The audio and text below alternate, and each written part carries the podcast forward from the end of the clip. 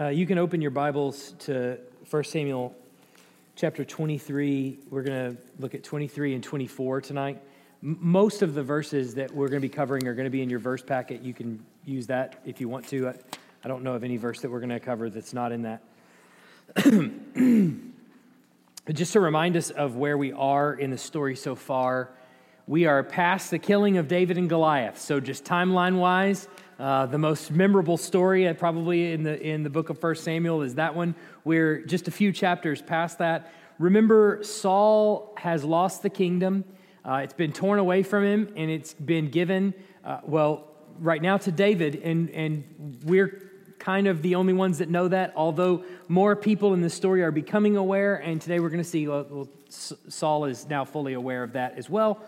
And, um, and at the same time David was given the kingdom, Saul was given craziness and a, a demon, basically, that, to torment him. And so David was brought into the royal court to play a stringed instrument for Saul and to soothe him. That didn't turn out so well as Saul wanted to really kill this guy in his kind of crazy rage. And then once Saul started to become aware that more people were loyal to David and that David was probably next in line to the throne and the one that God had set his affection to, um, Saul became even more enraged and was after David. Now, Jonathan, as we've seen, who is Saul's son and would have been next in line to the throne, has cast his loyalty with David and is, is loyal to David even over his own, his own father. And what we're seeing along the way is that David is, has given, been given the grace of the Lord to just uh, continue on and to spare his life, although all of this is very difficult on David. It's weighing on him uh, as, as much as any burden possibly could weigh on an individual. It, it's weighing on him. Uh, you'll remember last week, David went to uh, the land of Nob, um, where he sought Ahimelech, the high priest, who was looking over the tabernacle, and David was hungry and all Ahimelech had there was his the showbread, and so he gave him what he had for the showbread out of compassion for David, because David was chief among the military uh, men in Saul's army, and so he gave him the showbread. There was a, a person there um, that saw this and ended up betraying David and telling Saul, "Hey, I saw David, and Ahimelech, the, high, the, the priest, gave him some of the showbread, and so." Saul brought Ahimelech and the priest and all his family in from Nob and had them all killed, and then went back to the town and had the whole town wiped clean uh, because of what had happened to David. And only one person had escaped. We're, I'm going to show you him today. We, we saw a little bit of him last week, but a little bit more this week. Um, escaped to, to come to David and to let him know.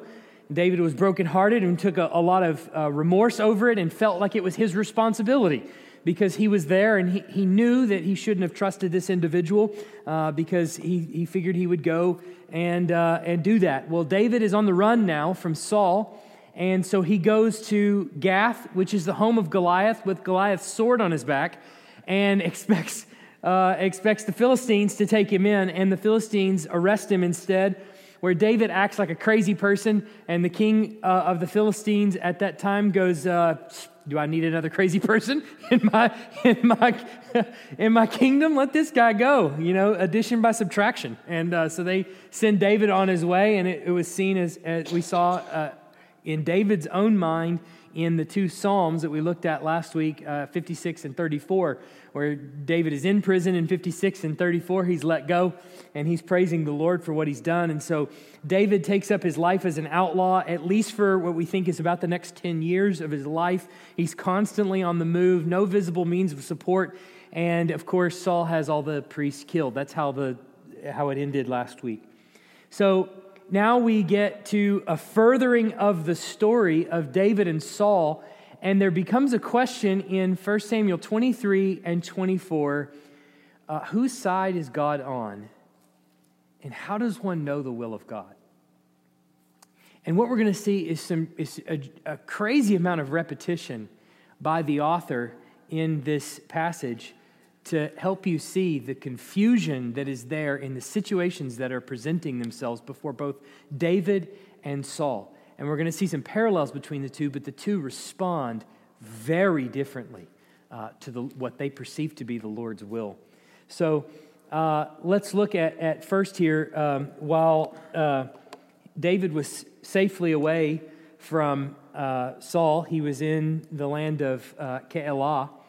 The Philistines, he gets word that the Philistines are raiding the threshing floors of uh, the, the town there in Keilah and making off with a lot of the grain. Now, this is a bad thing, obviously, for the people that are in the town because if you're making off with the grain, uh, they don't have any anything for bread. And so there's obviously the frustration of it. They did the work, they get the crop, and they, they go about threshing it. So they're separating wheat from chaff, essentially. They're going to take the good wheat, that's what the threshing floor is for. Then they're going to take the good wheat and they're going to make breads and foods with it and things like that. Well, the Philistines are coming in and they're raiding this. Now, this, this town, Keilah, is on the edge, on sort of the border of Philistine territory and Jewish territory. And probably, I'm, I'm guessing here, but it's, it's a reasonable guess, I think, that they know David is in the area. And there's probably a test here to see the resolve of David. What is he willing to do, and how strong is this man? Because uh, you got to think the Philistines are looking to gain territory. You'll remember that the Philistines are over in more of the western part, mostly in the western part of the land, over towards the Mediterranean Sea, but they have strongholds spread throughout the land. And at any given point, the Philistines are looking to take those strongholds and spread across the land. This is one of the big, uh, big problems with, in the book of Judges with them not getting all the people out of the land like the Lord had told them to is that the Philistines continue to be this thorn in the flesh of the, uh, of the Israelites. God is establishing his kingdom in the land. And what is the charge that's given to Adam and Eve, even? Be fruitful, multiply, fill the earth, and subdue it. The, what's the charge that's given to the nation of Israel, who is now God's kingdom, uh, or God's, the representative of God's kingdom, coming into the land? Be fruitful, multiply, fill the land, subdue it part of the subduing is to drive out all the people that are currently there. They don't do that, much like Adam and Eve don't do that. They fail to do that. And Saul, who is the king, has yet failed to do that, to drive out the Philistines. So they continue to be this pestering uh, force to the Israelites, and that's what they're doing now. They're stealing the grain uh, from the, the Jews and they're, they're hauling off with it. And David gets word of this, and he doesn't like it. So he's going to do something about it. Now, Keilah was a, a, a, fortified town in the, here's another word that sounds very similar, the Shephelah of Judah.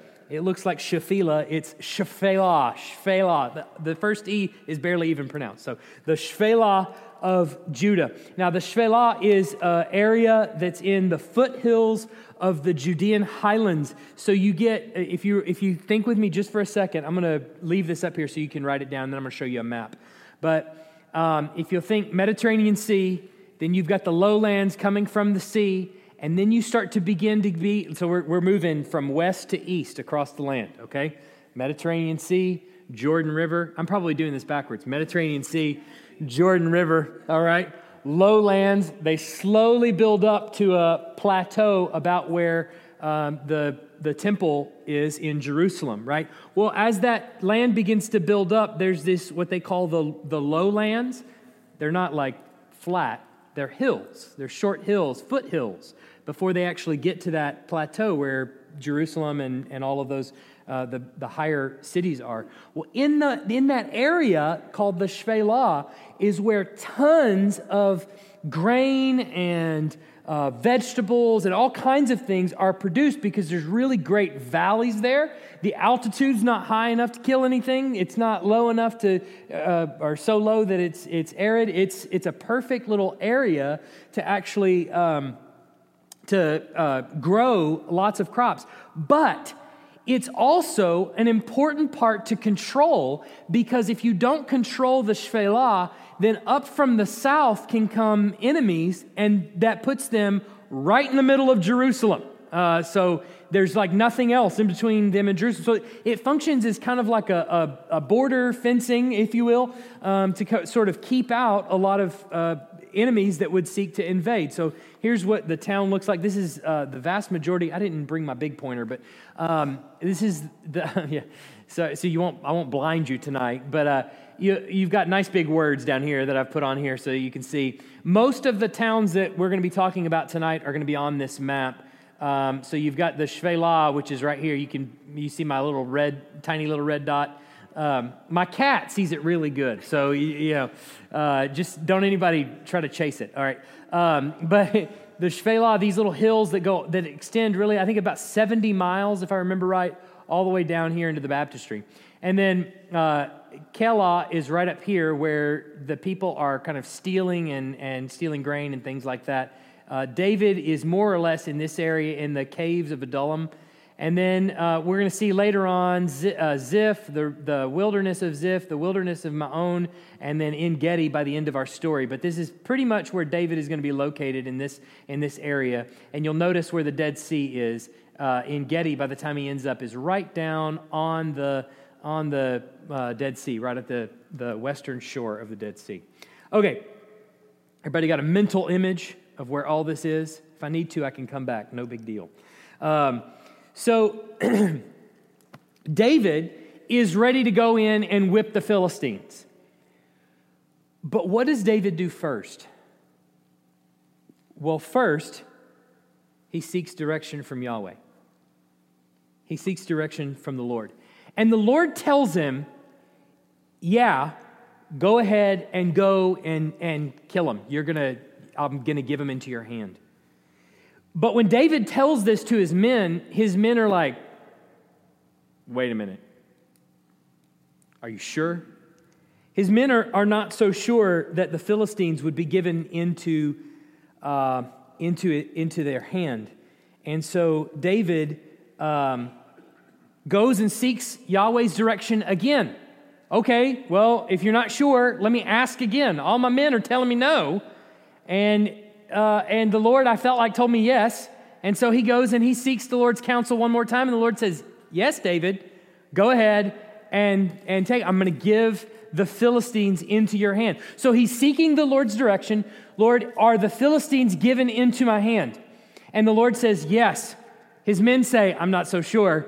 He says, Lord, are they given into my hand? Yes, I have given them into your hand.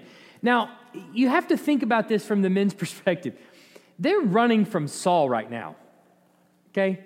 So the most the thing that's most to their advantage is that they stay hidden. You know one thing that won't help you stay hidden? If you start attacking a bunch of people. All right? if, your if your military starts doing a lot of activity, the spies that are in the land for Saul are going to come and let him know that you're in the area doing things. That tends to make a little bit of a commotion. So the men are hesitant to do this. Are you sure we really need to do this? And David's like, pretty sure. And he goes and asks, and it turns out, yes, they're giving it a hand. Let's, let's read this in uh, 1 Samuel 23, 2 to 5. Who will read that for us?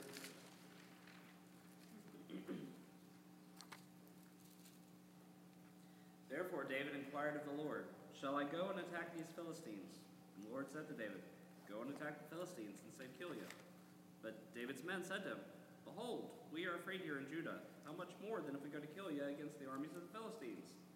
Then David inquired of the Lord again, and the Lord answered him, Arise, go down to Keilah, for I will give the Philistines into your hand.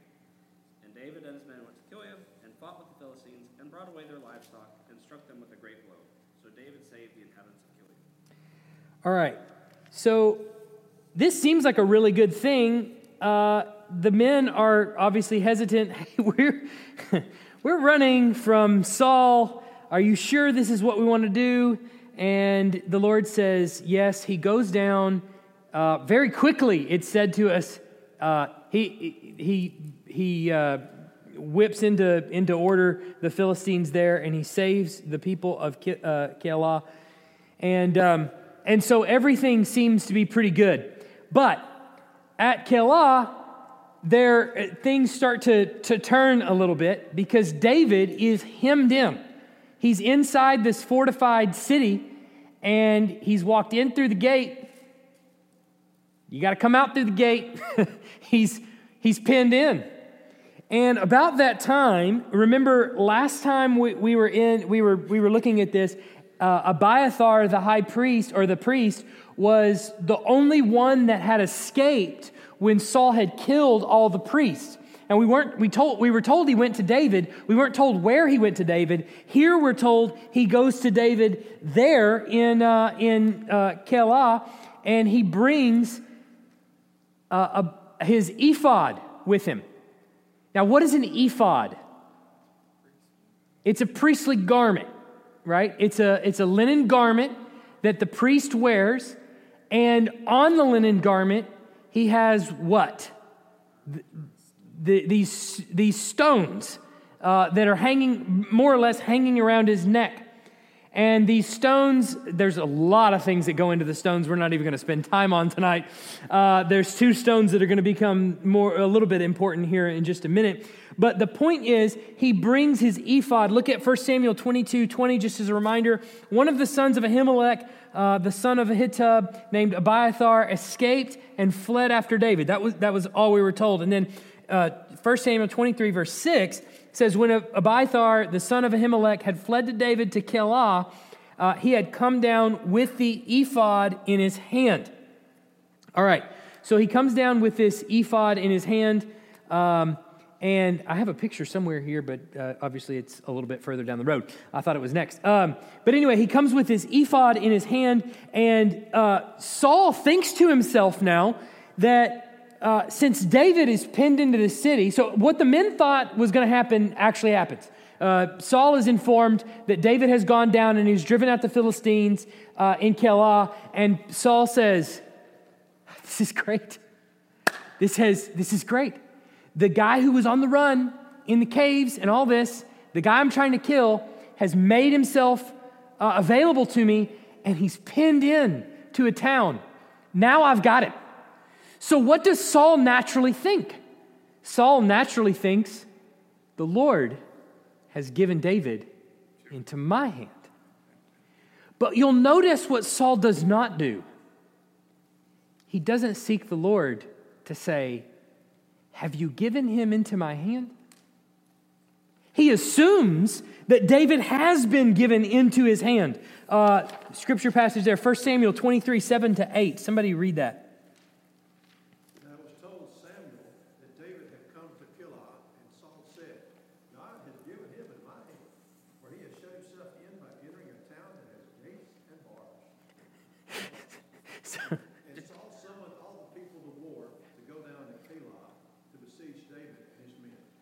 So you'll notice that with Saul, so David has a presumption. I think, I think the Lord's going to give the Philistines into my, into my hand. He inquires of the Lord twice and is affirmed, Yes, I've given them into your hand. Go down and do it. Saul's, so he goes down, and what is it? What is the result of that? He saves the town. Saul's presumption is that the Lord has given David into his hand. He doesn't inquire to, of the Lord. And what does his presumption lead to? Destruction of a city. He aims to go down and fight in that city, and if necessary, destroy all the people there in order to get David and his men and to put him to death. So the outcome of the two responses is totally different. You see this, uh, this, this we're going to see this play out several times in, this, in these stories of situations that have presented themselves to these two figures, David and Saul, that almost look too good to be true. And it's apparent that it's the will of the Lord. But only one of them is bold enough to inquire of the Lord whether that's what's going to happen or not. Only one of them actually cares what the Lord thinks in all of this. It's David. Um, so, David has the ephod now with him. Now, the ephod is something that allows the priest uh, to determine the Lord's will. This is very confusing. This is, well, I don't say confusing, this is very strange to most of us, okay? Um, there are two stones on the ephod called uh, Urim and Thummim. This is not what the Mormons will say Urim and Thummim are, uh, or what Joseph Smith said that they were. Uh, this, this is, these are two stones for, used for uh, casting lots and determining the will of the Lord. the priest has them on his ephod. And so when there's a complica- complex decision that comes before the, the people, and uh, the priest is, is consulted to determine what the will of the Lord is, often he will take the two, um, I guess we could think of them as like dice, and throw them. Um, one of them, we, we think one of them is light and one of them is dark, or there's some way on it that uh, when they throw it, what comes up dark is a no and what comes up light is a yes. And um, so the presumption is that what's happening here is that David now has the ephod. And so now, with some authority, he can go and inquire of the Lord because he has the priest's ephod. And he's quite confident that the Lord is going to give him an answer by more or less casting lots. And so, what does he ask of the Lord in verses 11 and 12? He asks yes or no questions. Uh, just to remind us what the ephod is, look at Exodus uh, 28 um, 30. It says, And in the breastpiece of judgment you shall put the Urim and the Thummim, and they shall be on Aaron's heart when he goes before the Lord. Thus, Aaron shall bear the judgment of the people of Israel on his heart before the Lord regularly. Um, You'll probably also remember that there was a, a, a point in Saul's um, uh, in Saul's story back in chapter 14 where he was waiting for a priest to get there to inquire of the Lord whether he should go and attack the Philistines. And this is what he was waiting on. So, part of the reason it seems like maybe in the first part where the men are questioning David, Are you sure that's what the Lord said? is he does not have the ephod at that point. But then once he has the ephod, he's able to ask the Lord a couple of questions. And this is what he, he, he asked him. He, he asked the Lord, okay, if I go down here, if I, if, if I stay here and wait for Saul, will Saul come down here and actually attack this city? And the Lord says, yes, Saul will come down here and attack this city. Okay, if I stay here and am willing to fight Saul, will the people of this town Give me into Saul's hand. And he says, Yes, the people of Keilah, in spite of the fact that you just saved them, will turn you over. Because as it turns out, the people are more or less a little bit weak. You, you could see this already in the Philistines coming in and taking a lot of their food, and they don't do anything about it. David has to come down and save them. Well, Saul's coming down to fight them, and they're basically going to take a step back and go, We don't want anything to do with this. You can take him, you can have him right? Thanks for the salvation, David. Uh, but go to death. Um, so he asks the Lord, "Is this what you're gonna you're gonna do? Are you gonna? Uh, is this what's gonna happen?" The Lord says yes on both accounts, and so David knows then to take his men and to leave the city, and he does with safe passage. And so, in the process of seeking out the Lord, the Lord actually tells him what's going to happen so that David will remain safe.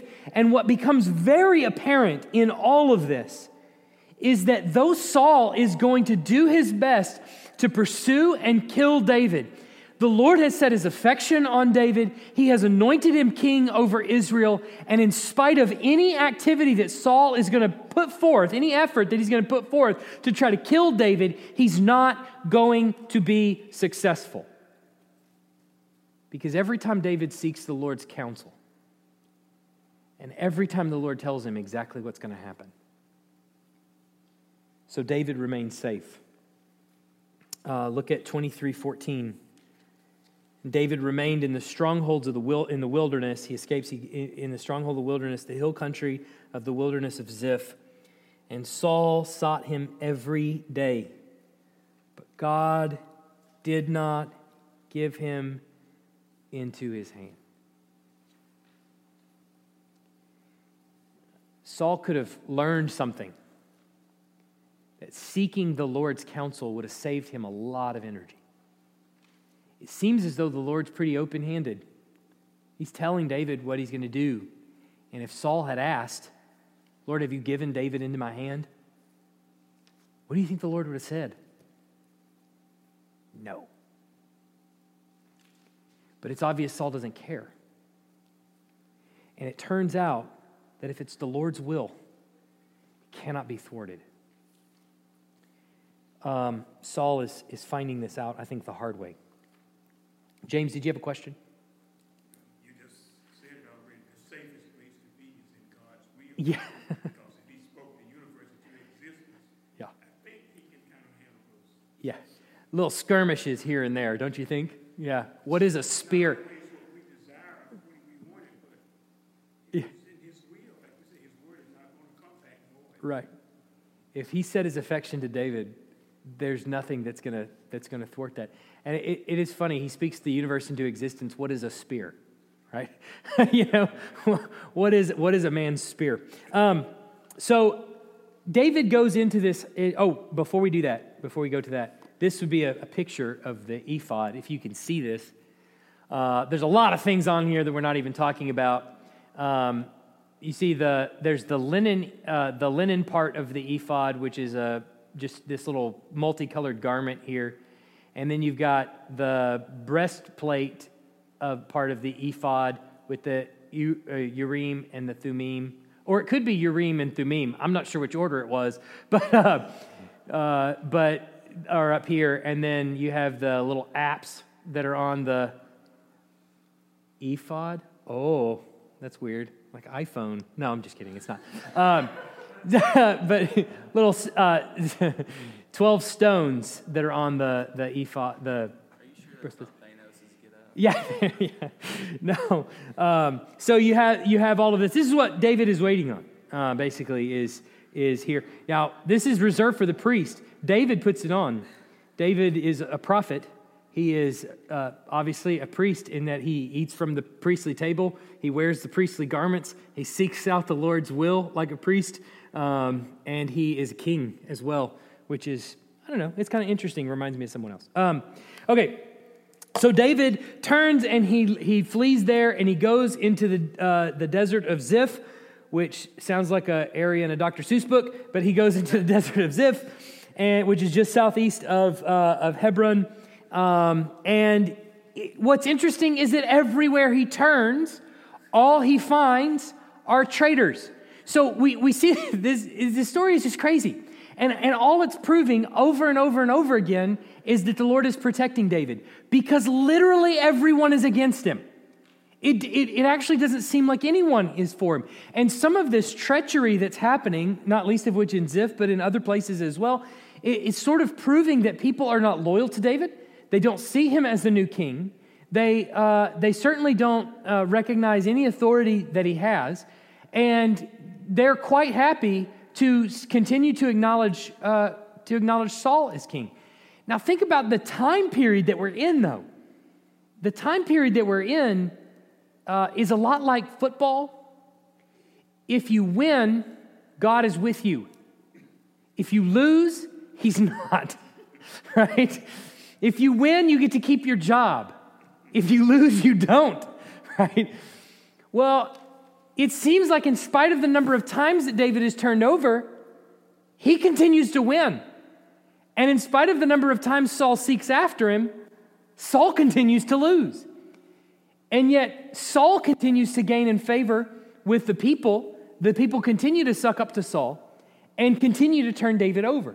So it is, it's almost like the Lord has turned all the hearts of everyone against David. And how could you, if you're David, not feel as though your entire world is collapsing? Literally everyone is against you. I don't know if you've ever been in that situation where you feel like, even whether it's real or not, you feel like everyone is against you. It's the most miserable place you can be because you, you have no idea what's going to happen next. And, and there's, it's almost like there's no feeling of hope. Well, David's in that situation, squarely in the middle of it. And so when you read the Psalms, you can get an idea of, of how he's feeling. Because literally, it's like the whole, all the world is turned against him. Well, the, the desert of Ziph, they're gonna, the Ziphites are gonna betray him twice before this is all over. Now, they're gonna betray him once in our story, and then we're gonna get to the second time in a couple of weeks, but they're gonna betray him twice before it's over. And so, uh, in the midst of all of this, David's being betrayed, turned over to his people. They're going, the, the people in Ziph are going to Saul and they're going, Hey, did you know that, that David's in our area? You need to come down and take care of him. In the midst of all that, for whatever reason, Jonathan gets this stirring in his heart, I suppose, to go find David. Now, you remember Jonathan, Saul's son. Jonathan has cast his, his lot, if you will, in with David, has set his affection on David. His loyalty is with David. This, what we're about to see with Jonathan, is the last time we'll see Jonathan before he dies. Jonathan, for whatever reason, gets this stirring in the midst of all the betrayal, in the midst of all the things, he gets this stirring in his heart to go find David. We're not told how he finds David because nobody else seems to be able to find David unless maybe, I don't know, he heard from the Ziphites or something like that. But somehow he knows where David is and he goes to find him. And as one author puts it, he's there to put David's hand into God's hand. And you'll see this here in this passage in 1 Samuel 23 uh, 15 to 18. Somebody read that out loud for us.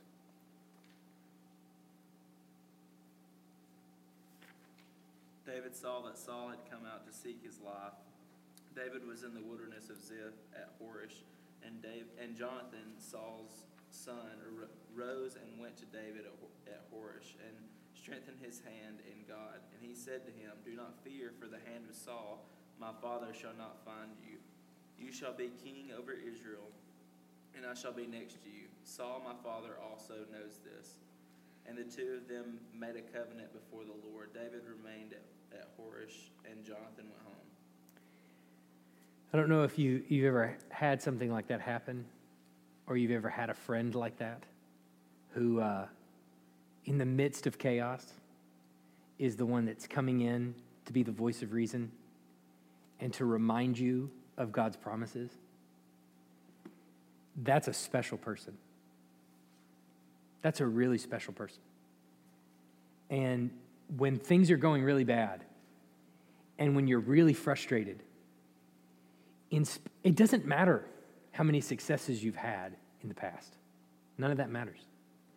It doesn't even matter how many successes there actually are in the present. David has not been touched. He's had spears thrown at him and they've missed. The king's son has cast his, his loyalty on David.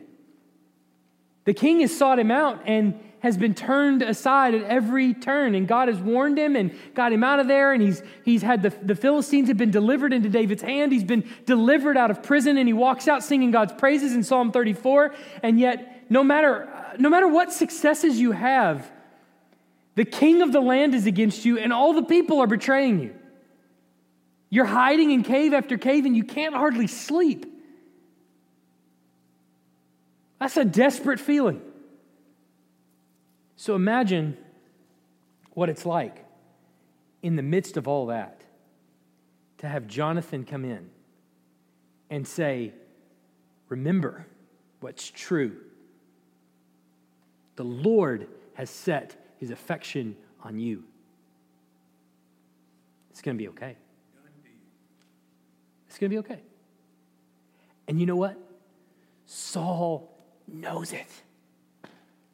Saul knows this. It puts Saul's actions in a whole new light. It's as if Jonathan is saying, he's jealous and he's not going to win. So just relax. It's okay. That does not mean, by the way, that everything's going to be easy at all. That's not what it means. Things are actually going to get really bad before they get better. And yet he's there as a reminder. What gives him the nerve to leave his father's side, risk his own life, and go after David? Find him to remind David of this. I guess it's the Lord. That's the only thing I can say. So the Ziphites are loyalists, loyalists to Saul. They, they turn him over uh, twice, and they tell him where, they tell Saul where David is, and Saul hears where he is, and he says, Look, this guy's a shifty creature, all right? I've chased this guy around for a long time. I believe you that he's there, but here's what I want you to do I need you to go down there and just scout out the area and just watch his behavior. You, uh, there, was, there was all these reports when we, before we got uh, Osama bin Laden, that um, we watched him in that house for like a long time. It was like a year or something like that, that we knew where he was before we ever did anything. And they were just monitoring. They monitored who went in in the house, who went out of the house, what the daily routines are, so that they had everybody's habits down. They knew everybody's schedule before they ever did anything, which is, which is crazy.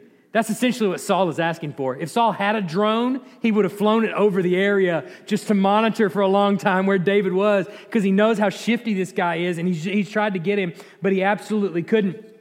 And so uh, David and Saul are wandering around. David gets wind where Saul is, and he's coming for him. And David ends up on one side of a mountain, and Saul ends up on the other side of the mountain. And Saul's trying to track him down. And everywhere David goes, Saul moves around. And so they're like running around a table from each other. And right in the midst of, uh, of David being within his grasp, within the grasp of Saul, uh, Saul gets word from back home hey, the Philistines have attacked back home. And you have to understand how close Saul is to David at that moment. He's literally on the other side of a hill from him.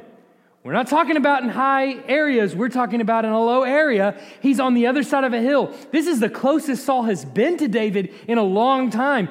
David is within the grasp of Saul, and right then, the Philistines decide to attack back home. Saul gets word of this and he has to leave. Coincidence?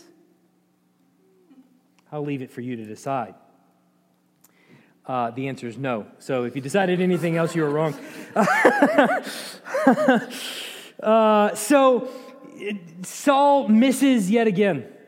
And we go into chapter 24, and Saul gets finished with the Philistines, and he returns. He learns that David has now fled down to En Gedi. En Gedi is on the western shore of the Dead Sea. You can go there today, and if you're going with me to Israel, we will go there. Hallelujah. Uh, we will see uh, the caves at En Gedi. Uh, but there are, the caves are still there, and, uh, and actually you can buy a torn piece of Saul's robe there if you want to. Uh, they still have it. Um, yeah, isn't that amazing? for nine ninety five too, it's a good price uh, for Saul's robe, considering.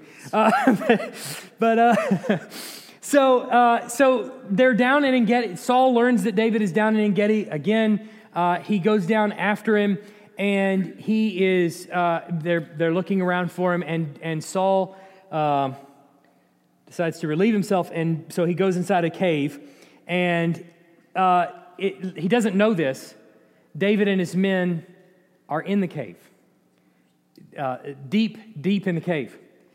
And so Saul is in there using the bathroom. Uh, look at 1 Samuel uh, 24, 3 to 7. And he came to the sheepfolds, by the way, where there was a cave, and Saul went in to relieve himself. Now, David and his men were sitting in the innermost parts of the cave. And the men of David said to him, Pay attention to this. Pay attention to this, what his men say. Here is the day of which the Lord said to you. Be careful when you speak on behalf of the Lord, by the way. Behold, I will give your enemy into your hand, and you shall do to him as it shall seem good to you. Then David arose and stealthily cut off a corner of Saul's robe. Listen to this. And afterward, David's heart struck him because he had cut off a corner of Saul's robe. He said to his men, The Lord forbid that I should do this thing to my Lord, the Lord's anointed, to put out my hand against him, seeing he is the Lord's anointed. So David persuaded his men with these words and did not permit them to attack Saul. And Saul rose up and left the cave and went on his way. David sees Saul is in his hands.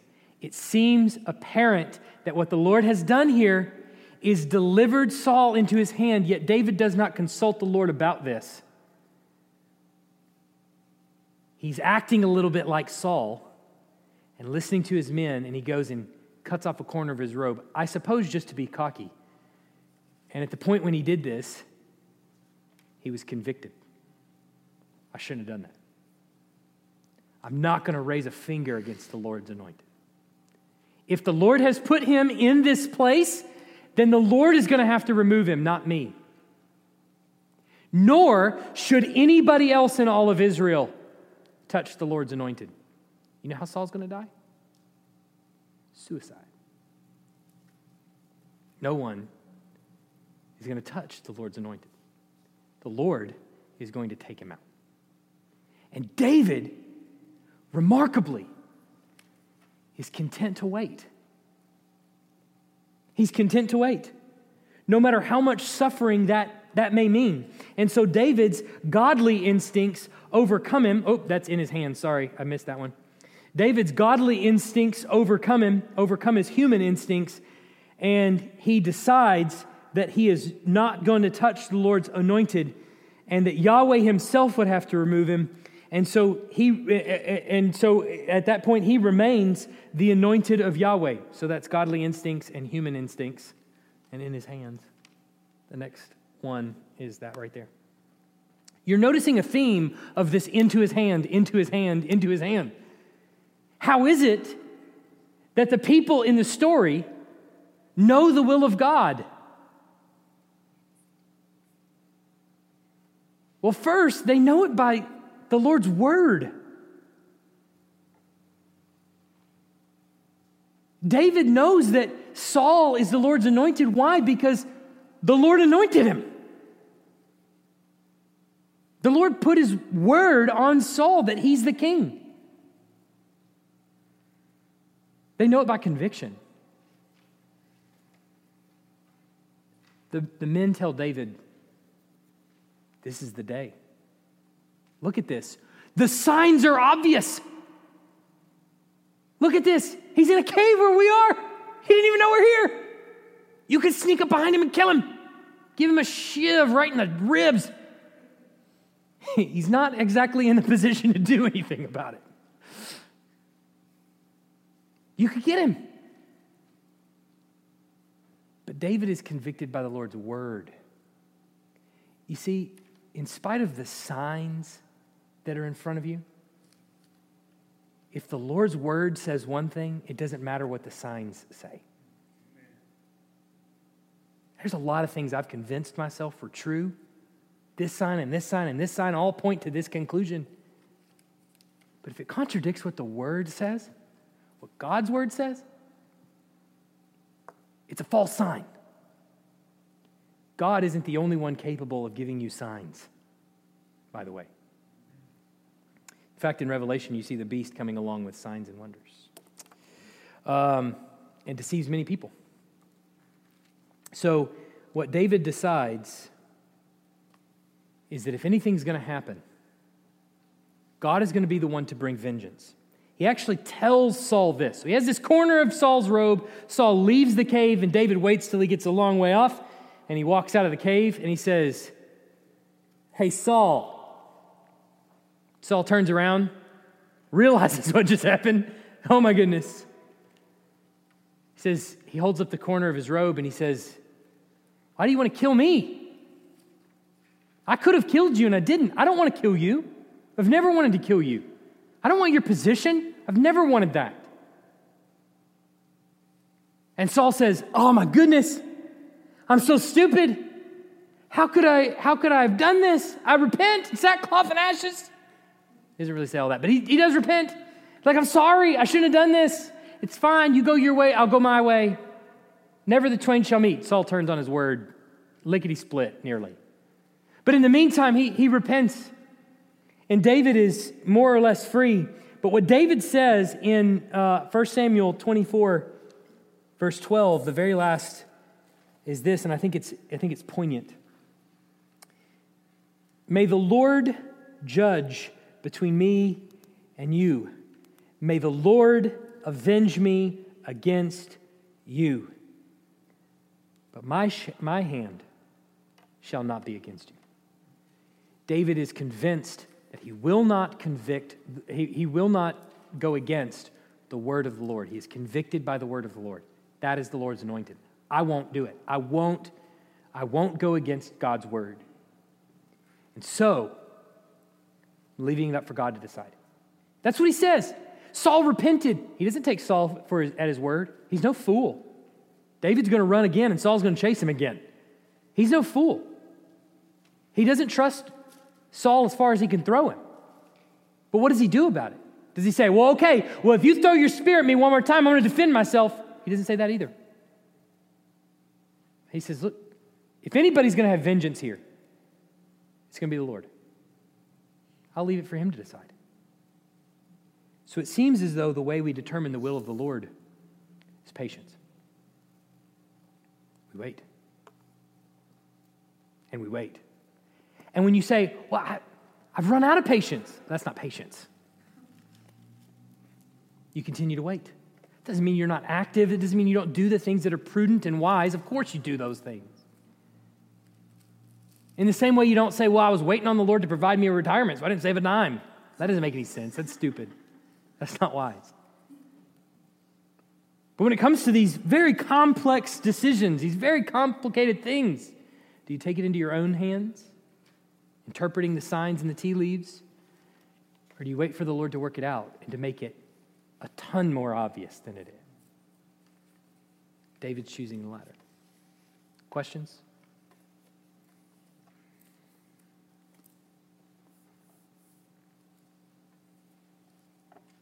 Questions? I've answered them all, maybe? Go ahead, Thomas.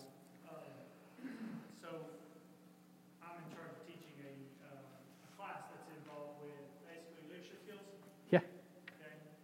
Uh, we call leader in the one of the hot topics right now we're talking about is reaction versus proaction. Try to teach that without a spiritual background.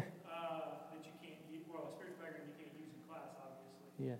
Um, I'm, maybe not a question, maybe something that, that is here as a question. Um, we have a human nature to react, react. You talked about that on Sunday morning. Our human instinct Yeah. is a reaction.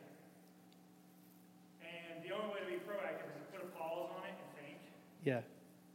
Um, I guess the question comes into, and maybe even more of a statement, that pause is very important, but sometimes we as humans just don't have that, and we react.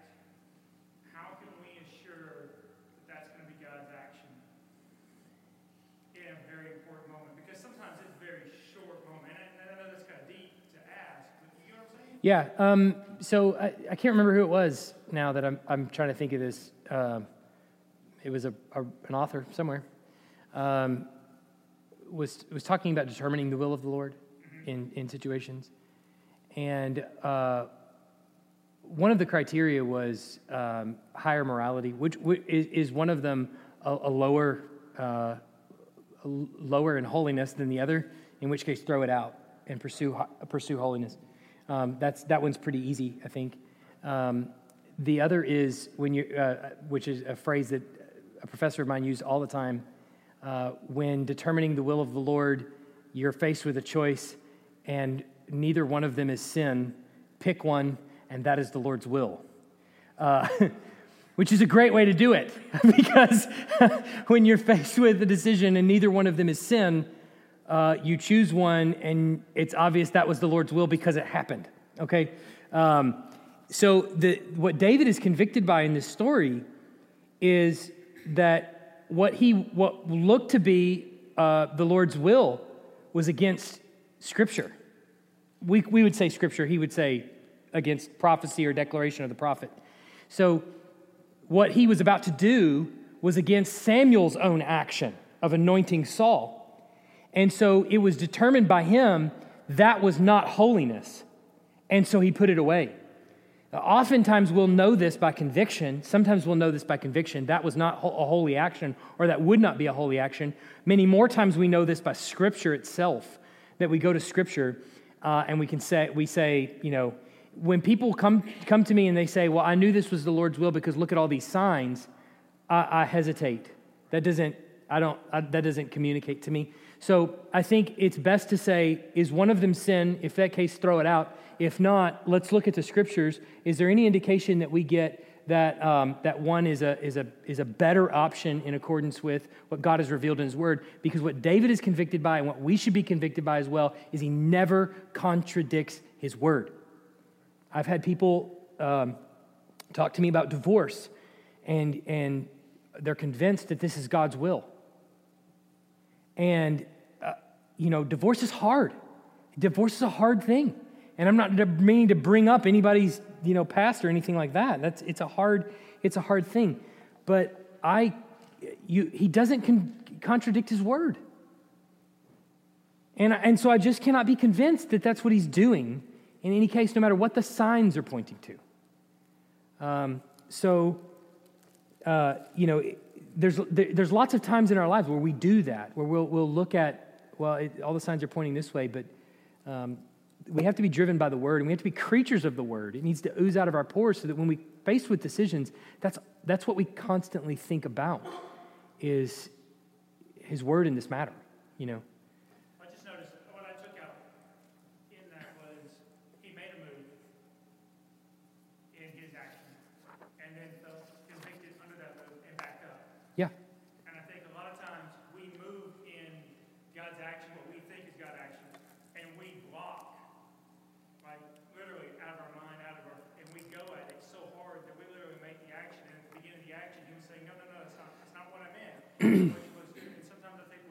Yeah, and the way and the and the way we find out that that was the that was the wrong thing is uh, is we're disciplined. Yeah.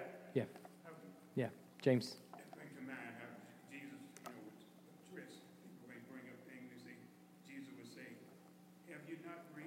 Yeah. It is written. Yeah. Yeah. God is the God of the living, not the dead. Yeah. Have you not read? Yeah, absolutely.